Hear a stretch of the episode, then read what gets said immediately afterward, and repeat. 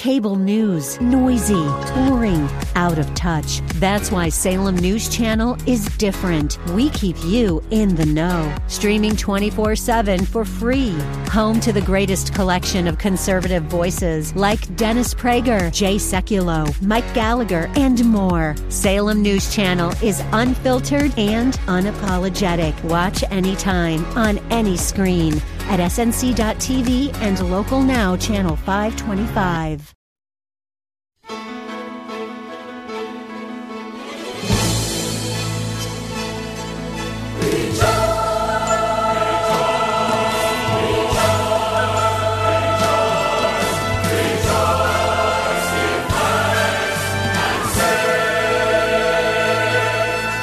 As we prepare to celebrate President's Day, it's important to reflect with gratitude on those who have led America to greatness. And it's equally, if not more important, to pray for those who are now in positions of influence as they navigate the troubling waters of declining morality and rampant ignorance of the God given principles of a free society. So stay with us today as we honor and pray for our leaders. We'll be right back.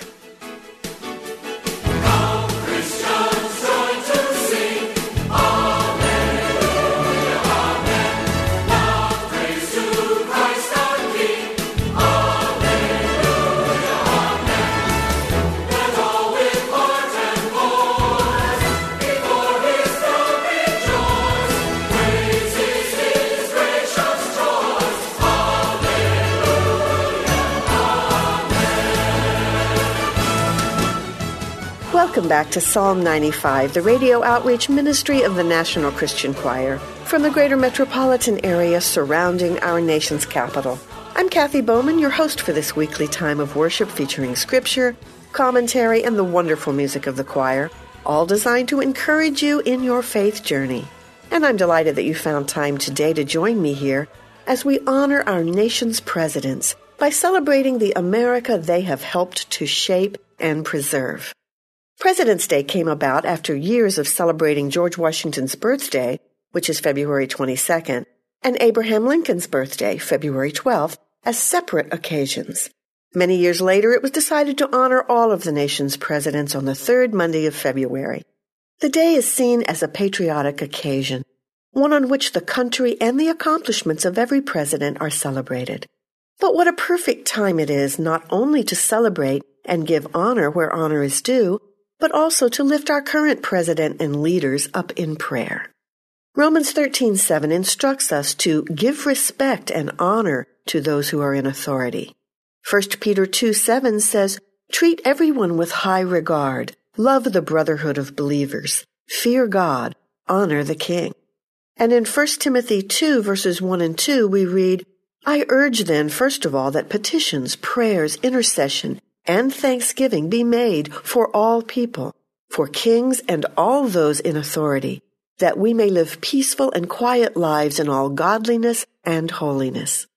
In the United States, of course, we don't have a king, but we do have a president, and I can think of no better time to lift him and all of our governmental leaders up in prayer. So today here on Psalm 95, it's going to be a day of prayer, a day of intercession, and a day of praise and thanksgiving to Almighty God, who hears, answers, preserves, protects, and guides us with his perfect wisdom.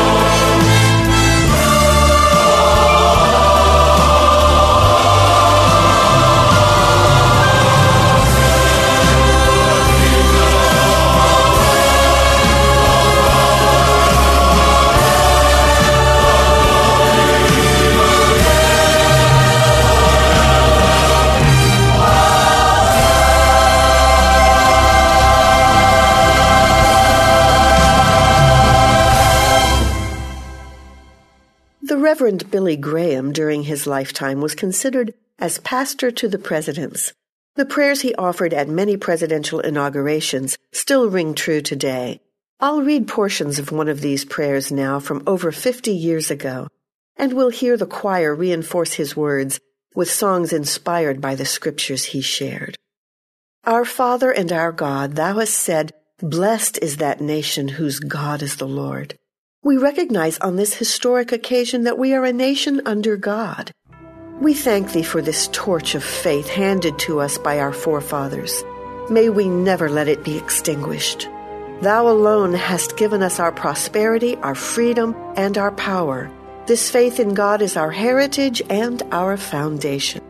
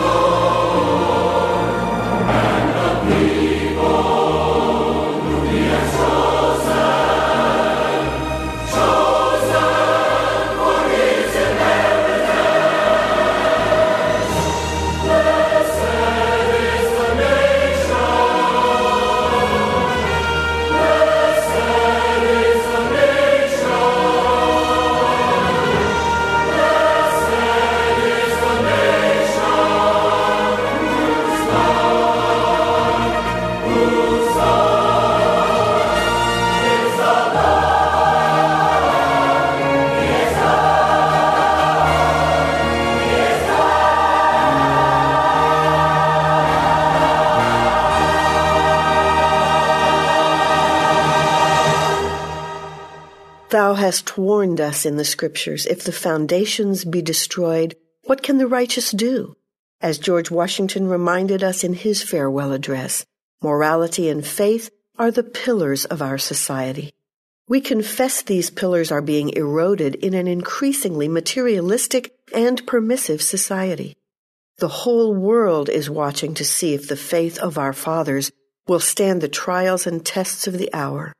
Too long we have neglected thy word and ignored thy laws. Too long we have tried to solve our problems without reference to thee. Too long we have tried to live by bread alone. We have sown to the wind and are now weeping a whirlwind of crime, division, and rebellion.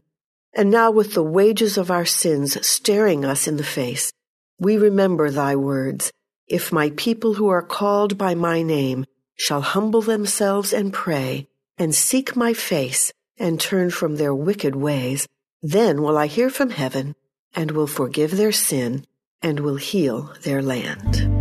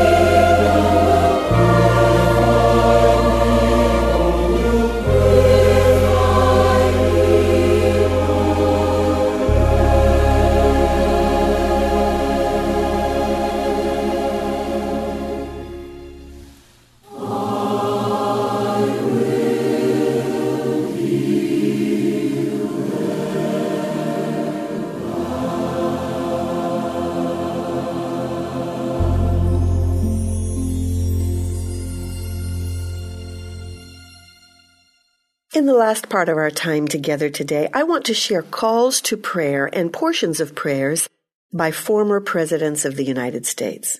I believe their words model for us some of the ways we can all pray for our nation and for our men and women in leadership and service to this country. We begin with part of a prayer from President John F. Kennedy on Thanksgiving Day 1963. He prayed, Let us gather in sanctuaries dedicated to worship and in homes blessed by family affection to express our gratitude for the glorious gifts of God. And let us earnestly and humbly pray that He will continue to guide and sustain us in the great unfinished tasks of achieving peace, justice, and understanding among all men and nations, and of ending misery and suffering wherever they exist. At his inauguration, President George H.W. Bush prayed these words Heavenly Father, we bow our heads and thank you for your love. Accept our thanks for the peace that yields this day. Make us strong to do your work, willing to heed and hear your will, and write on our hearts these words use power to help people. The Lord our God be with us as he was with our fathers. May he not leave us or forsake us, so that he may incline our hearts to him, to walk in all his ways, that all peoples of the earth may know that the Lord is God, there is no other. And finally, this call to prayer from President Ronald Reagan. To preserve our blessed land, we must look to God. It is time to realize that we need God more than He needs us. The time has come to turn to God and reassert our trust in Him for the healing of America. Our country is in need of and ready for a spiritual renewal. Today we utter no prayer more fervently than the ancient prayer for peace on earth. The Lord bless you and keep you. The Lord make his face to shine upon you and be gracious unto you. The Lord lift his countenance upon you and give you peace.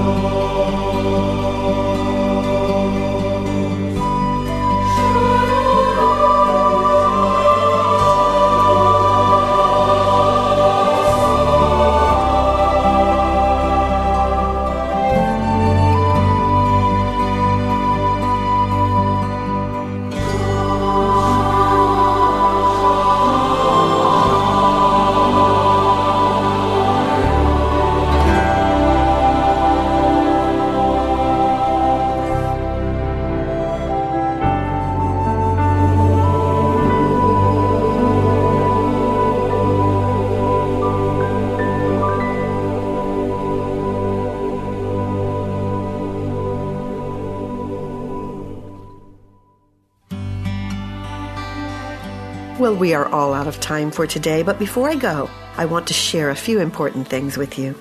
Coming up next month, the choir will be in concert in Silver Spring, Maryland at Forcey Bible Church. That will be Saturday, March 25th at 4 o'clock in the afternoon. We hope that will be a great time for you, an afternoon of wonderful worship music. This season, we're sharing songs from our newest recording, Your Great Grace, and I know they will be a blessing to you. So invite some friends and join us for an awesome afternoon of worship. That's Saturday, March 25th, 4 o'clock p.m. at Forcey Bible Church. All the details are on the choir website, nationalchristianchoir.org. Again, that's nationalchristianchoir.org. Don't miss it. And right now we have a special way of saying thank you when you donate to the ministry of the choir. This month, when you send a minimum donation of $25, we want to send you two CDs, Journey and Hymns Alive. Again, that's two CDs sent to you when you support this ministry with a minimum donation of just $25. And please write the word offer on the memo line of your check. Again, write the word offer on the memo line of your check. So here's the mailing address. National Christian Choir, P.O. Box 1600, Germantown, Maryland 20875. That's National Christian Choir, P.O. Box 1600, Germantown, Maryland 20875. Once again, this is Kathy Bowman thanking you for joining me today. Be sure to tune in again next week as we worship together here on Psalm 95 with the National Christian Choir.